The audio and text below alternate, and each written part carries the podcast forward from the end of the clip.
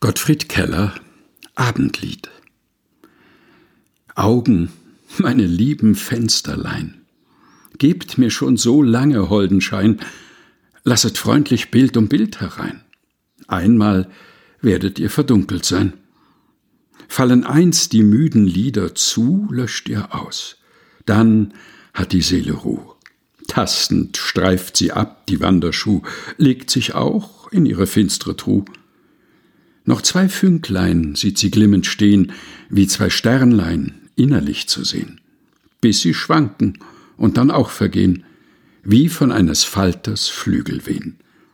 Doch noch wandl ich auf dem Abendfeld, nur dem sinkenden Gestirn gesellt.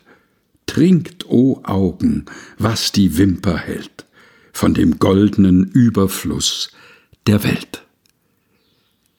Gottfried Keller Abendlied.